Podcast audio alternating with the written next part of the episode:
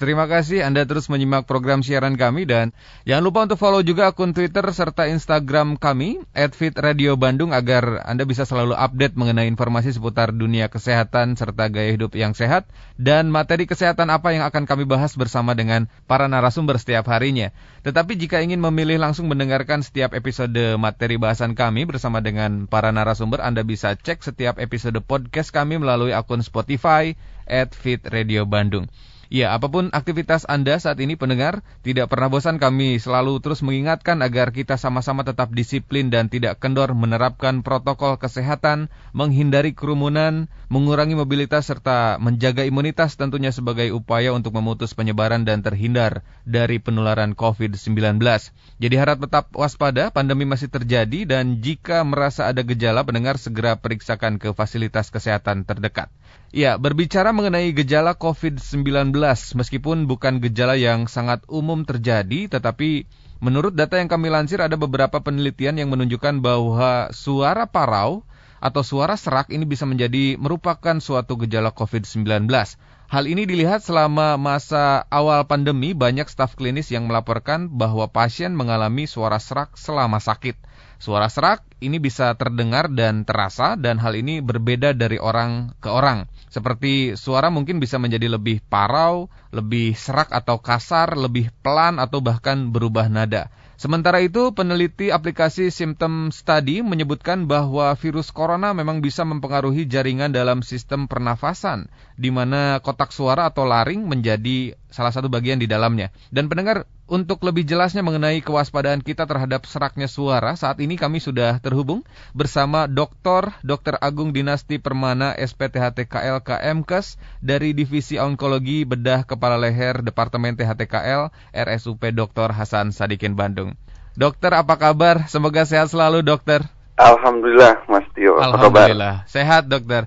Semoga tidak bosan ya dok ya. Uh, kami ganggu waktunya nih dok. Enggak lah. Tapi kalau ya sebagai manusia, dokter juga manusia biasa begitu ya dokter ya. Ketika ya. rasa bosan melanda, ketika jenuh ini menghinggapi begitu dok. Ada tips khusus tidak? Biasanya dokter melakukan hobi apa atau melakukan kegiatan apa agar lebih fresh lagi begitu dok? Saya pribadi nih, Mas Iya, iya betul dok. Iya memang sekarang lagi apa namanya kondisinya memang kita ketahui khusus untuk COVID ya mm-hmm. berkaitan nih sedang mm-hmm. naik-naiknya nih. Yeah. Kalian juga saya mengingatkan para pendengar Betul. sekalian. Mm-hmm. Dan ini tentu saja stressful. Mm. Juga buat apa namanya tentu saja buat para tenaga kesehatan yeah. Yeah. yang juga langsung ya menangani COVID ini mm-hmm. meningkatkan stres tentu saja.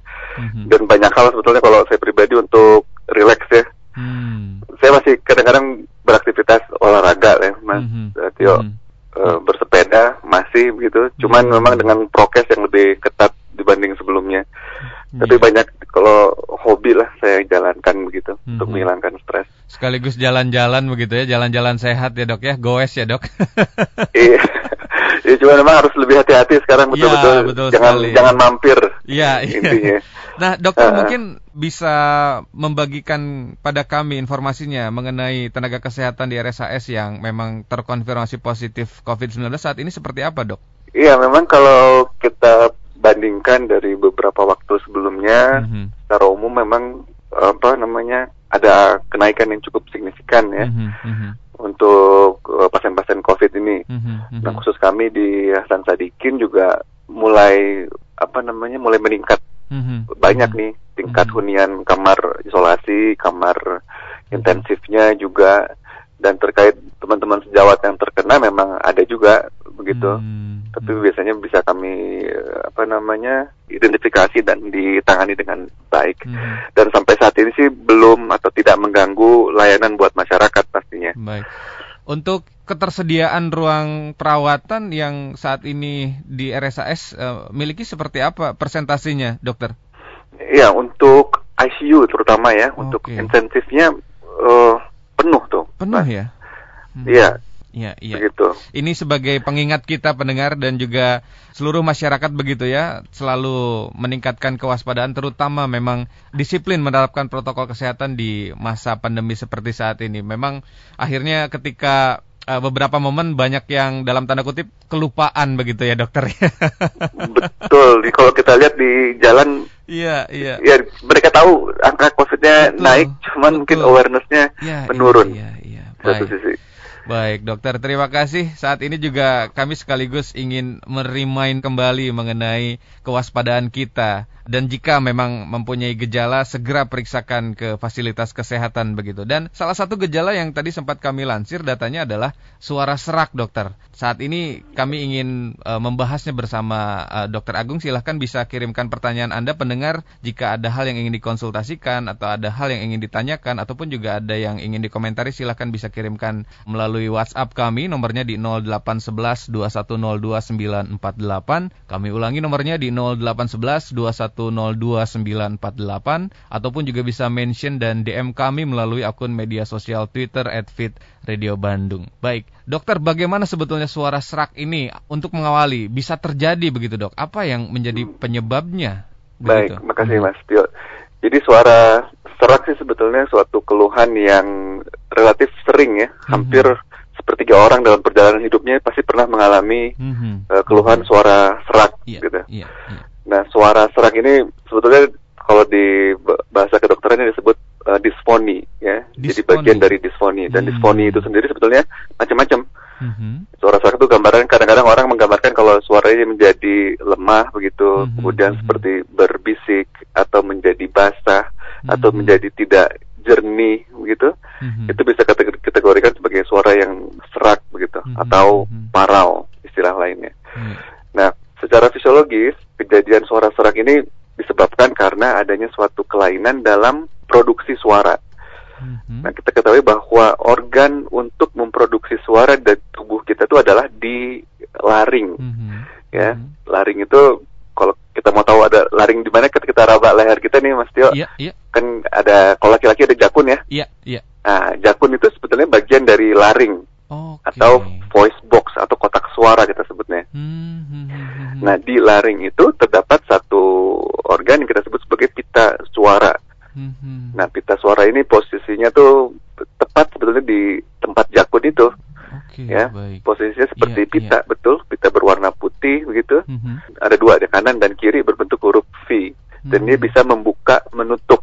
Dia akan terbuka saat kita bernafas dan mm-hmm. saat kita melakukan atau bersuara begitu dia akan uh, menutup. Hmm. Dan saat dia menutup akan ada aliran udara dari paru-paru naik ke atas, hmm. kemudian dia akan menggetarkan uh, pita suara hmm. tersebut. Nah, pita suara tersebut akan uh, bergetar dan akan mengeluarkan suatu gelombang suara. Hmm. Nah, gelombang suara yang dihasilkan dari getaran pita suara itu dalam keadaan normal itu disebut sebagai udara atau suara yang termodulasi. Hmm. Di saat ada gangguan dari modulasi suara tersebut yeah. yang disebabkan karena gangguan pada pita suara, hmm. maka akan dihasilkan suatu suara yang serak atau tidak jernih begitu. Hmm. Hmm. Uh, ya, ini seperti itu. Uh, sambil uh, kami juga lihat gambarnya nih dok, hmm. untuk ya, ya. lebih bisa memahami. Berarti memang bentuknya iya betul agak V ya seperti menyerupai ya, pita begitu. juga ya pita. Iya betul. Oke, ini disebutnya bagian dari kotak suara begitu ya dok ya? Betul. Baik. Betul. Tapi bukan kotak suara ketika pilkada ya, Dok. Betul. Baik. Nah, tadi sebetulnya bagaimana cara apa istilahnya ya? Membedakan begitu, Dok. Ini gangguan yang terjadi akibat ada misalkan ada alergi ya, ya. atau ada infeksi begitu, Betul. Dok. Ya, jadi kan tadi prinsipnya setiap ada gangguan di pita suaranya, ya, maka ya. suaranya akan menjadi serak gitu. Ya, mm-hmm. karena getaran mm-hmm. pita suaranya akan terganggu. Itu itu prinsipnya. Nah, sekarang apa saja sih yang bisa menyebabkan uh, gangguan getaran dari pita suara tersebut? Nah, itu itu yang yang yang banyak. Tapi harus diketahui bahwa sebagian besar suara parau itu adalah sesuatu kondisi yang biasanya ringan, reversible artinya bisa sembuh dengan sempurna mm-hmm. tanpa perlu pengobatan khusus sebetulnya. Mm-hmm. Jadi ya banyak hal yang menyebabkan mulai dari misalkan kita menggunakan suara berlebih, hmm. sering teriak-teriak, yeah, itu juga yeah. akan menyebabkan gangguan di pita suara dan hasilnya akan menjadi suara serak gitu. Hmm, hmm, hmm, hmm. Nah jadi kalau kita bagi lagi sebetulnya penyebab suara serak itu macam-macam ada yang karena infeksi, non infeksi begitu yeah, bisa, yeah. atau uh, hal lain seperti trauma atau hmm. uh, neoplasma atau ada tumor begitu hmm. itu juga bisa menyebabkan uh, terjadinya suara serak. Mm -hmm. Tapi yang harus diperhatikan adalah bila suara serak tersebut disertai dengan keluhan-keluhan lain, kemudian tidak sembuh dalam jangka waktu yang cukup panjang, nah itu menjadi mm -hmm. suatu hal yang memang harus dilakukan pemeriksaan lebih lanjut. Baik. Begitu. Untuk prinsipnya. suara parau atau serak yang ringan ini memang bisa sembuh sempurna begitu ya tanpa pengobatan dokter ya? Sebagian besar begitu. Berapa lama biasanya dok rata-rata? Ya baik biasanya kalau suara serak tersebut tidak membaik dalam waktu tiga minggu gitu, hmm. nah kita harus periksa lebih lebih dalam. Iya iya. Biasanya iya. begitu. Baik. Jadi kalau nggak ada hal yang spesifik biasanya dia dua minggu begitu dia akan normal lagi. Hmm. Nah, uh, selain dari durasi begitu, ketika lebih dari tiga minggu ternyata tidak juga kunjung membaik, ini yang perlu diwaspadai. Apakah ada ciri-ciri lain bagi masyarakat untuk mewaspadai uh, gangguan ya. dari suara serak ini, dokter? Betul. Yang pertama, uh, jenis uh, apa namanya su suara seraknya, gambaran suara seraknya. Apabila dia uh, cenderung memberat begitu, memburuk. Jadi dari awal mungkin tidak terlalu serak, tapi lama kelamaan hmm. bukan membaik, tapi semakin memburuk Berarti hmm. kita harus waspada. Kemudian apabila disertai dengan adanya keluhan batuk, apalagi bila disertai dengan adanya darah, hmm. kita batuk berdarah, itu kita harus waspada. Kedua, eh, ketiga bila disertai dengan adanya sesak nafas, okay. jadi suara serak yang semakin memberat, kemudian disertai dengan uh, keluhan menjadi sesak nafas, itu kita juga harus waspada. Kemudian hmm. bisa juga disertai dengan uh, gangguan menelan, misalkan suaranya serak, hmm. kemudian dia jadi tidak bisa menelan mungkin ada gangguan neurologis yang mendasarinya hmm. atau ada riwayat trauma di daerah pita suara juga itu menjadi suatu hal yang memang harus diwaspadai juga. Baik, cenderung memburuk ini artinya suaranya bisa sampai hilang begitu dok? Atau betul, seperti apa? Betul. Jadi hmm. suara, suara paraunya bertambah berat begitu hmm. dan lama kelamaan bisa menjadi hilang. Jadi seperti berbisik begitu. Nah itu hmm. berarti hmm. ada suatu hal yang kondisinya progresif sifatnya. Hmm. Jadi dia berkembang menjadi sesuatu yang yang lebih buruk. Nah, itu harus waspada. Iya, iya. Dan jika yang tadi sesak nafas ini diakibatkan karena apa ya, Dok ya? Apakah karena mohon maaf barangkali salah ada lendir kah di situ atau seperti apa, Dokter? Ya, betul. Kalau suara serak suara serak kan normalnya dia uh, ya hanya suaranya saja. Mm-hmm. Tapi bila disertai dengan uh, suatu kondisi sesak nafas gitu ya, yeah, yang yeah. bertambah berat juga, ya kita harus waspada barangkali ada suatu masa tumor misalkan begitu di daerah pita suara yang hmm. ikut membesar sehingga menyebabkan sumbatan di jalan nafasnya sehingga tentu saja akan disertai dengan adanya sesak nafas gitu. Hmm. Nah berarti kondisi seperti ini begitu dokter untuk edukasi bagi kami halnya hmm. atau kondisi seperti apa ketika mengalami suara serak yang memang harus segera mungkin me, apa namanya memeriksakan ke tenaga kesehatan begitu dokter? Ya jadi secara umum tadi saya ulangi lagi bahwa kondisinya biasanya dia ringan hmm. ya dan biasanya bisa sembuh dengan uh, spontan. Hmm. Tapi bila ada hal-hal yang tadi tidak hanya suara serak tapi disertai dengan keluhan-keluhan lain gitu yeah, seperti yeah. tadi batuk berdarah, kemudian sesak yang bertambah berat, ada hmm. sesak nafas hmm. atau mungkin ada riwayat trauma di daerah lehernya karena terpukul begitu ya sebaiknya itu diperiksakan ke uh, dokter ya mm-hmm. untuk diperiksa lebih lanjut apakah memang membutuhkan mm-hmm. penanganan yang lebih khusus gitu lebih detail. Mm-hmm. Baik, tapi gitu. mungkin bisa diulang kembali dokter, apakah dengan durasi tiga minggu ini memang waktu rata-rata untuk uh, seseorang bisa uh, yang tadinya suaranya serak bisa kembali normal lagi jika memang uh, ya, tergolong ringan begitu dok? Betul, ya. Jadi hmm. rata-rata kita mengambil batasan tiga minggu. Bila memang dia tidak membaik dalam waktu tiga minggu, berarti dia hmm. memang memerlukan pemeriksaan lebih lanjut untuk memastikan apakah ada hmm. kondisi-kondisi yang uh, sifatnya memberatkan kesehatan yang bersangkutan begitu. Baik, terima kasih dokter. Dan bagi Anda pendengar yang ingin berinteraksi ataupun juga ingin menanyakan sesuatu kepada dokter Agung, silahkan bisa kirimkan pertanyaannya melalui WhatsApp kami. Nomornya di 0811 2102948. Kami ulangi nomornya di 0811 2102948. Ataupun juga bisa mention dan DM kami melalui akun media sosial Twitter at Fit Radio Bandung. Baik, dokter, ada hubungannya atau tidak ini dengan kebiasaan kebiasaan yang sering dilakukan masyarakat ter, uh, dari suara serak ini, misalkan merokok begitu, dok? Ya, tentu saja, Mas Tio. Hmm. Mas Tio nggak ngerokok kan ya? Pernah, dokter. ya, jadi memang nah, uh, salah satu penyebab suara serak itu adalah rokok. Mas ya. Hmm. Jadi kita ketahui rokok itu kan ya kita hirup gitu, kita hisap, yeah, dia yeah. masuk ke dalam saluran nafas dan pasti melewati uh, pita suara dan uh, asap yang kita hisap dari rokok itu dia sifatnya iritatif. Mm-hmm. Selain kita kita tahu juga kandungan rokok itu kan sebetulnya nikotin dan lain sebagainya yang mm-hmm. sifatnya juga karsinogenik artinya mm-hmm. menyebabkan kanker gitu. Mm-hmm. Jadi mm-hmm. selain dia iritatif ada panasnya juga yang kita hirup, tentu saja itu kan menyebabkan iritasi di daerah pita suara. Mm-hmm. Nah iritasi di daerah pita suara tersebut ujung-ujungnya akan menghasilkan suara yang serak juga.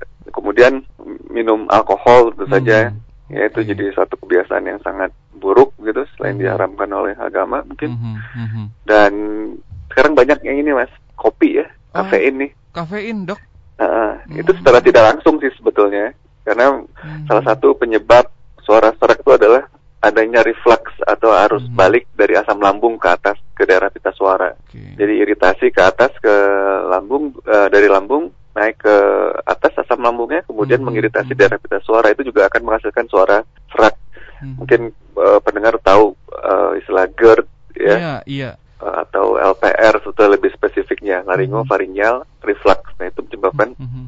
iritasi di daerah pita suara dan akan menyebabkan gangguan getaran pita suara dan ujung-ujungnya suaranya menjadi serak. Hmm. Nah, kalau kafein pengaruhnya di mana? Nah, kafein itu mungkin korelasinya tidak langsung dengan suara serak, tapi hmm. berkorelasi dengan asam lambungnya. Hmm. Jadi buat orang-orang yang punya riwayat apa namanya sakit mah atau mm-hmm. gastritis begitu, mm-hmm. tentu saja tidak disarankan untuk minum kopi atau kafe. Mm-hmm. Yeah. Nanti korelasinya secara tidak langsung juga menyebabkan suara serak. Iya, yeah, ini kebiasaan-kebiasaan merokok, mm-hmm. minum alkohol, mm-hmm. kopi yang terlalu banyak ya sebaiknya dihindari. Mm-hmm. Kemudian makanan yang terlalu pedas, terlalu asam, itu juga sebaiknya dikurangi itu mas. Terlalu pedas dan terlalu asam juga ya dok ya. Ini bisa hmm. jadi salah satu risiko begitu dok. Iya karena nanti larinya ke lambung, lambung lagi. ya. Hmm, uh, iya iya iya. Iya. lagi. Apalagi yang ngerokok sambil ngopi ini double-double resikonya ya, Dok. Baik, dokter tapi bagaimana bagi yang mempunyai profesi mengandalkan eh, salah satunya adalah suara begitu dokter seperti penyanyi, ya. MC. Betul. Seperti apa dok bagaimana caranya gitu agar uh, betul, betul. agar tetap bisa prima nih pita suaranya dok? betul. Salah satu penyebab serak itu adalah penggunaan suara secara berlebih hmm. atau kita hmm. sebut sebagai vocal abuse. Vocal abuse, ya. Ya, ya. ya jadi suara berlebihan. Penyiar juga, ya, kemudian ya. apa namanya penyanyi sering ya. hmm, ya. Hmm, Tapi saya rasa kalau penyanyi profesional tuh tahu uh, vokal hygiene istilahnya mas. Hmm. Jadi dia berlatih untuk menggunakan pita suaranya secara optimal hmm. tanpa terjadi vokal abuse begitu.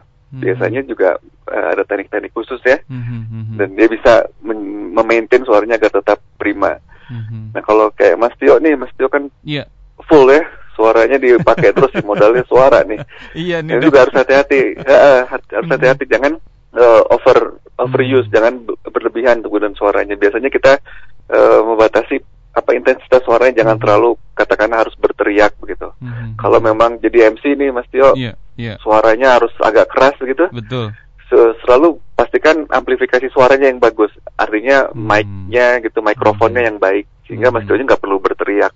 Iya, iya, iya. Gitu. Jadi kalau teriak-teriak terus makin lama-lama pasti akan muncul juga gangguan yeah. di pita suaranya. Iya, ini gitu. juga yang lebih beresiko pendemo ya, dok ya, yang harus teriak-teriak okay. juga ya. Apalagi mereka kan spontan ya. Iya betul. Gak pernah berlatih, tiba-tiba teriak-teriak, nah itu. Besoknya suaranya serak deh dok. Nah, betul. Tapi betul. bagaimana? Berarti apa yang harus dilakukan jika memang suara serak ini terjadi? Terlebih jika disertai dengan keluhan-keluhan lain seperti yang tadi dokter sampaikan, ada sesak nafas dan lain-lain begitu. Ya, ya tadi sebetulnya kalau untuk tata laksana atau uh, pengobatannya tentu saja tergantung dari penyebabnya. Mm-hmm. Tadi kalau yang uh, disebabkan karena penggunaan suara yang berlebih, mm-hmm. seperti dia teriak-teriak akibat demo atau bernyanyi, yeah. satu yang bisa dilakukan pertama kali adalah voice rest.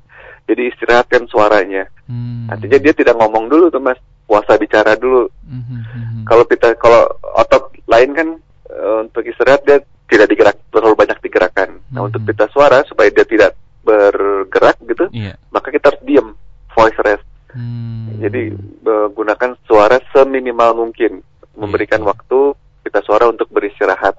Hmm. Itu yang pertama bisa dilakukan. Hmm. Nah kemudian tadi kalau disertai dengan gejala-gejala yang tadi saya sebutkan, mm -hmm. ya tentu saja harus diperiksakan uh, dokter. Mm -hmm. Dan nanti dokter akan memberikan tata laksana sesuai dengan mm -hmm. Misalkan kalau misalkan karena tadi yang paling berat mungkin karena adanya kanker begitu. Iya, yeah, iya. Yeah. Ya, mungkin akan dilaksanakan tata laksana khusus untuk uh, kanker di pita suara tersebut. Dan itu angka kejadiannya cukup tinggi nih mas di negara kita okay. berhubungan dengan penggunaan tembakau ya. Tembakau ya tadi. Cukup tinggi. Mm -hmm. uh, itu salah satu gejala awalnya adalah suara serak. Okay, Jadi baik. bagi para perokok kalau suaranya serak kemudian tidak sembuh-sembuh begitu lebih dari tiga minggu. Segera periksakan diri anda ke dokter untuk diteliti lebih lanjut. Baik, tapi untuk yang dikarenakan vocal abuse ini bisa dilakukan dengan cara meng mengistirahatkan tanpa ada obat-obatan yang dikonsumsi dokter?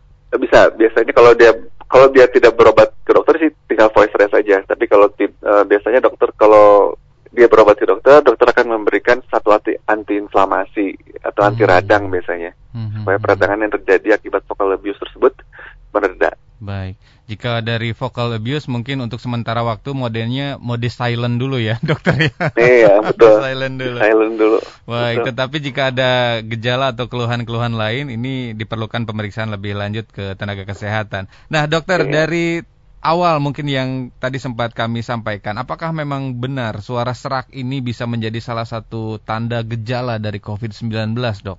Iya, uh, kita ketahui COVID ini kan uh, dia pintu masuknya adalah uh, saluran nafas dan hmm. dia menyerang utamanya memang saluran nafas, terutama hmm. bagian saluran nafas atas, terus kalau bisa masuk ke paru juga ke bawah.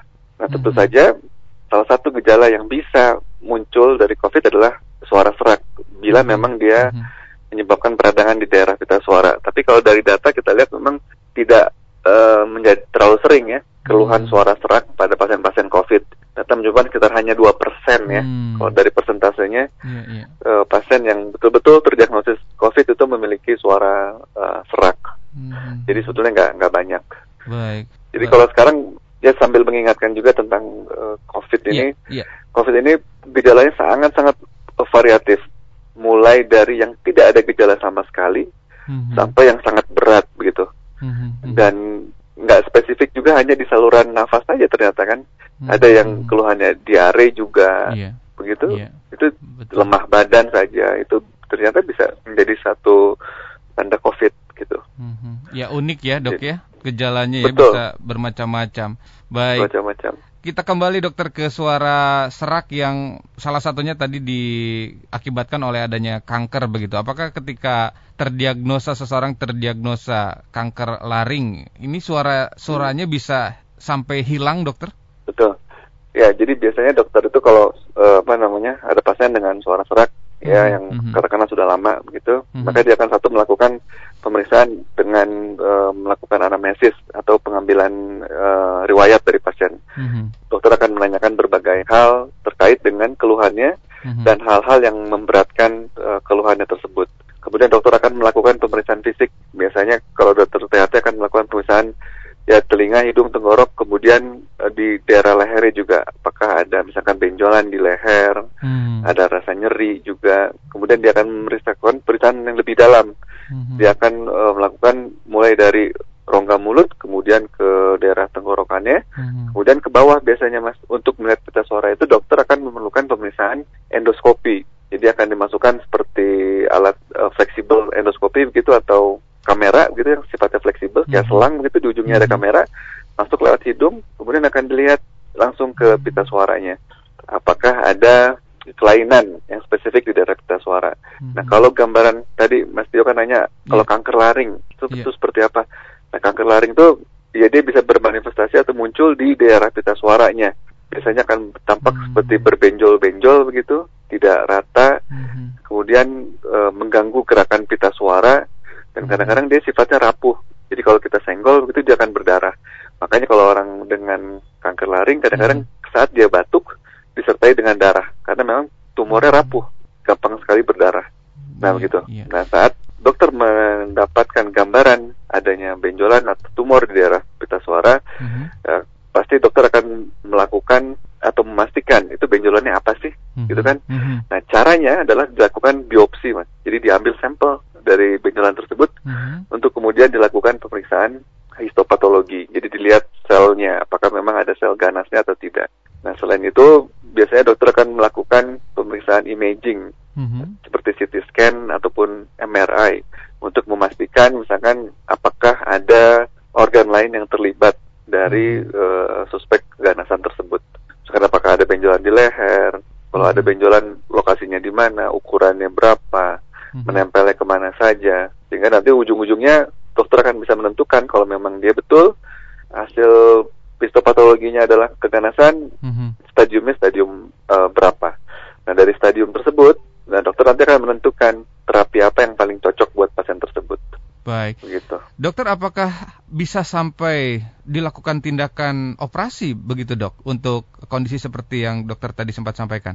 Untuk kanker laring maksudnya? Iya, betul. Yang akhirnya iya. jadi ya. suaranya hilang begitu dokter. Okay. Mm -hmm. Ya, kalau kanker laring tadi tergantung dari stadium berapa. Kalau dia stadium stadium kanker itu ada empat mas, satu, ya. dua, tiga, dan empat. Iya biasanya kita mengkategorikan kalau stadium 1 dan stadium 2 itu sebagai early mm -hmm. early stage ya jadi mm -hmm. stadium awal mm -hmm. sedangkan 3 4 itu masuknya advanced stage jadi mm -hmm. stadium lanjut yeah. ada berbagai opsi kalau beberapa liter literatur menjelaskan kalau masih stadium awal stadium 1 misalkan begitu dan yeah. masih hanya terbatas di pita suara ada benjolan kecil dan gerakan pita suara yang tidak terganggu mm -hmm. salah satu opsinya adalah pemberian radiasi hmm. radioterapi hmm.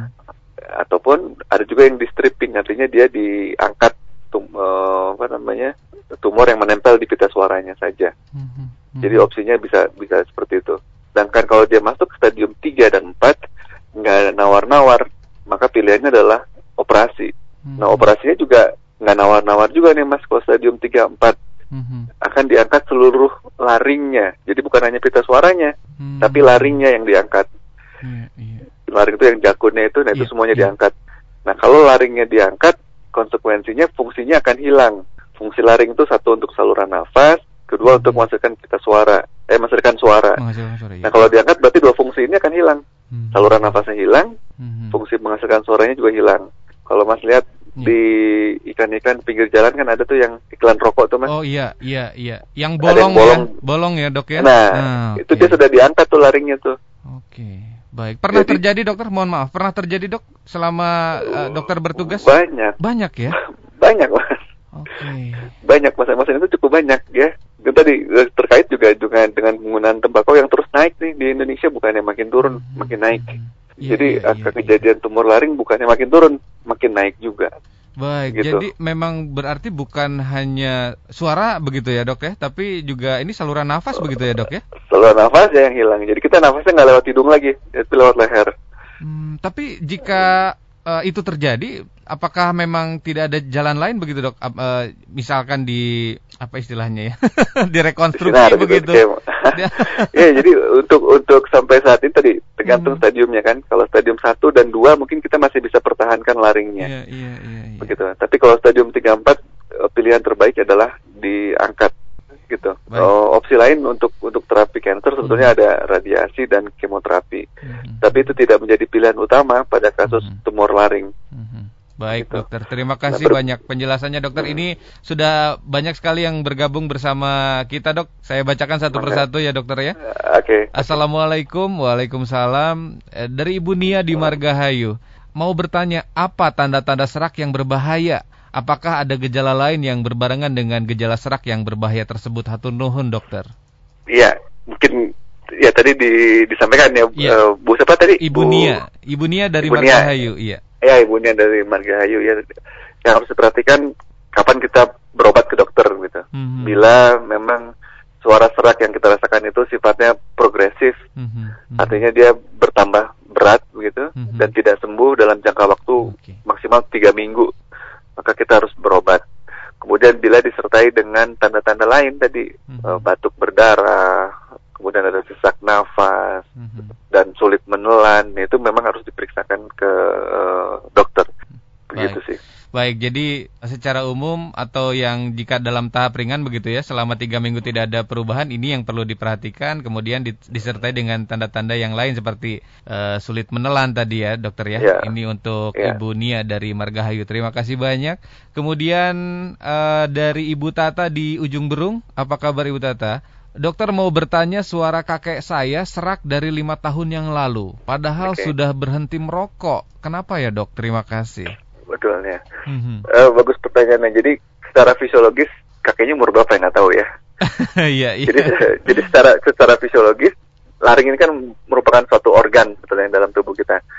Nah, organ itu secara fisiologis berjalan dengan umur akan mengalami kemunduran fungsi. Begitu juga laring. Mm-hmm. Laring ini uh, atau pita suara ya khususnya. Pita suara kalau kita sudah tua itu akan menipis hmm Kemudian juga akan tegangannya akan menjadi berkurang, Bu.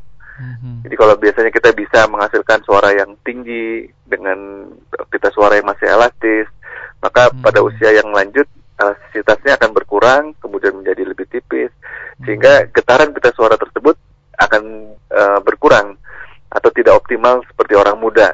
Mm-hmm. Maka tidak heran pada orang-orang yang lanjut usia suara menjadi parau, okay. relatif parau akan lebih bergetar begitu. Mungkin kalau punya kakek gitu kita lihat kok suara si kakek jadi kayak gini sih. Mm-hmm. Nah, memang secara fisiologis akan akan begitu karena okay. fungsi laring sesuai dengan usia juga akan mengalami uh, kemunduran.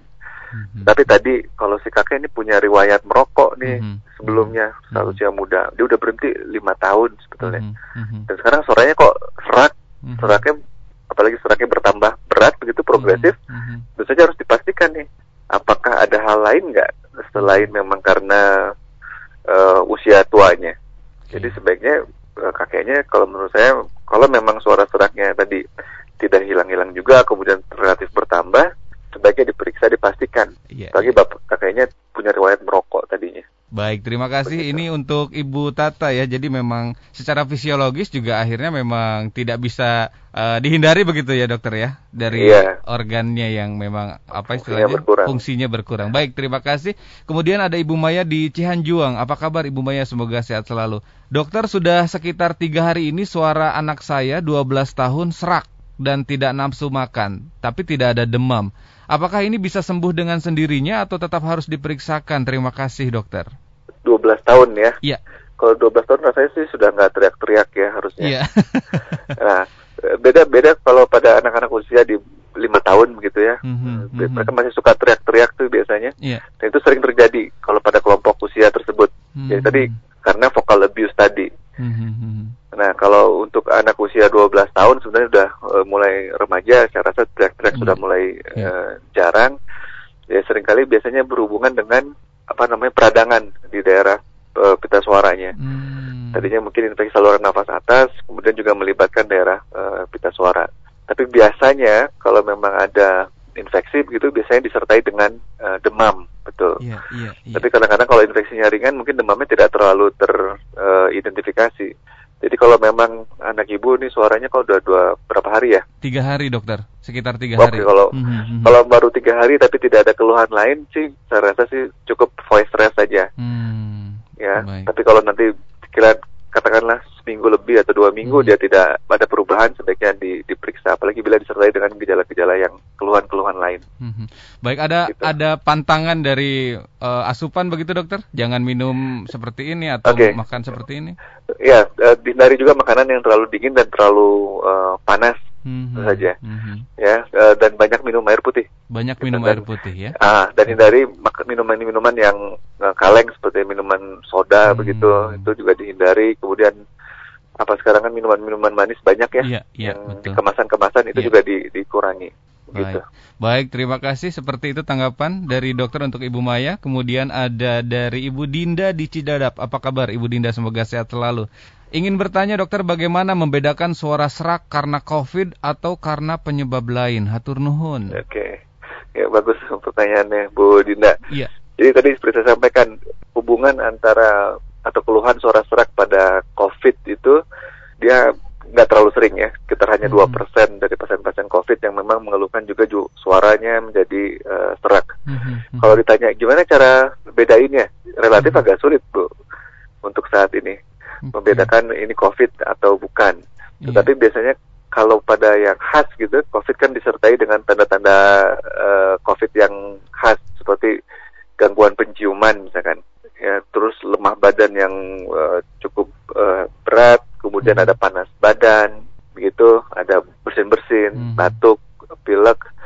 Nah untuk saat ini kalau ada keluhan-keluhan tersebut, ya itu bisa kita tanda kutip menjadi suspek gitu, okay. menjadi tersangka. Hmm, hmm, hmm.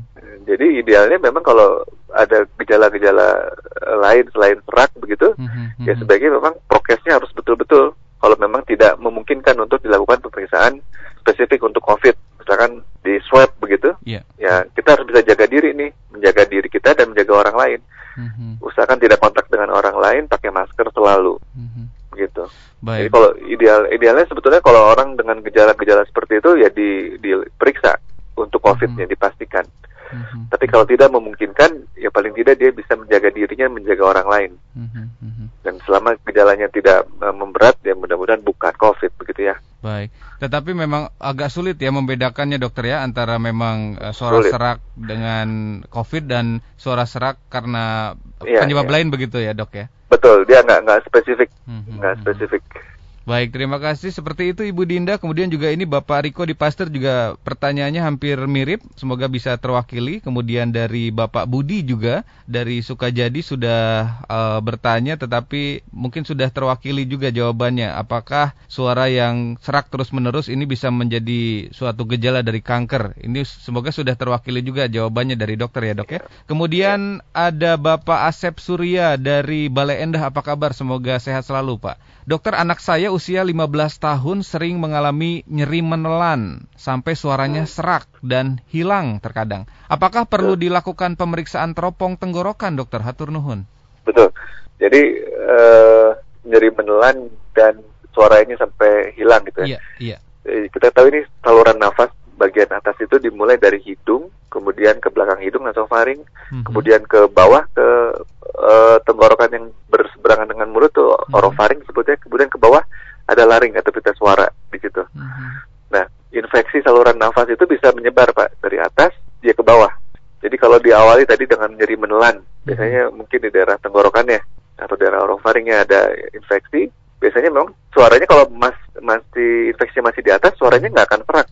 Tapi saat infeksinya menyebar ke bawah, ke daerah pita suara, maka akan e, menyebabkan suara serak karena itu melibatkan juga daerah pita suara. Sehingga suaranya bisa jadi hilang, betul. Hmm. Nah, kalau memang hal ini terjadi berulang-ulang, harus dicari nih kira-kira penyebab nyeri menelannya ada yang spesifik nggak? Kalau pada anak-anak tuh biasanya daerah tenggorokannya tuh ada tonsil atau amandel di situ. Mm -hmm. Itu mm -hmm. juga sering tuh jadi sering uh, infeksi berulang, meradang, nah kadang-kadang turun infeksinya menyebabkan infeksi juga di daerah pita suara. Nah, mhm. sehingga suaranya jadi terganggu tentu saja. Mhm. Nah, apakah perlu endoskopi belum tentu. Yang penting dilihat dulu apakah di daerah atasnya itu ada ada ada masalah yang spesifik nggak? Ada sumber mhm. infeksi yang bisa menyebabkan infeksi berulang atau tidak? Kalau misalnya oh ternyata amandelnya memang menjadi sudah besar, kemudian menjadi infeksi yang menahun lama begitu ya mungkin perlu diobati dengan dengan baik. Apakah perlu operasi atau tidak itu nanti akan dokternya akan menilai. Baik, terima kasih tanggapannya dokter untuk Bapak Asep tadi di Balai Endah. Tapi memang ini belum tentu uh, harus dilakukan pemeriksaan tenggorokan begitu, endoskopi begitu ya dok ya? Hmm, enggak, enggak selalu. Enggak selalu ya dok ya? Iya. Baik, ada satu lagi kami pilihkan dokter. Ini ada Bapak Andi di Bandung mau bertanya apakah di masa pandemi Covid ini berbahaya jika kita melakukan pemeriksaan dengan gejala suara serak mengingat peningkatan kasus Covid di Jawa Barat dan bagaimana sarannya? Mohon pencerahan dokter. Terima kasih. Ya, ya pertanyaannya bagus-bagus mas.